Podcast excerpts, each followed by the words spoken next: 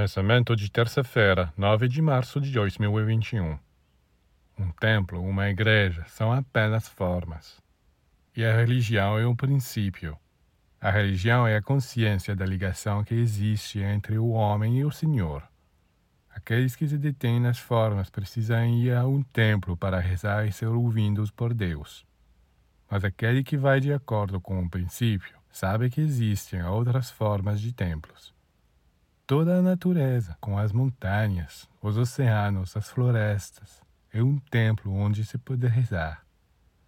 A natureza, no entanto, não é o melhor templo. Há um templo que é ainda superior à natureza. Você mesmo. E é este templo que você deve purificar para que o Senhor possa vir fazer sua morada lá. Este é o significado das palavras de Jesus. Vós sois os templos do Deus vivo.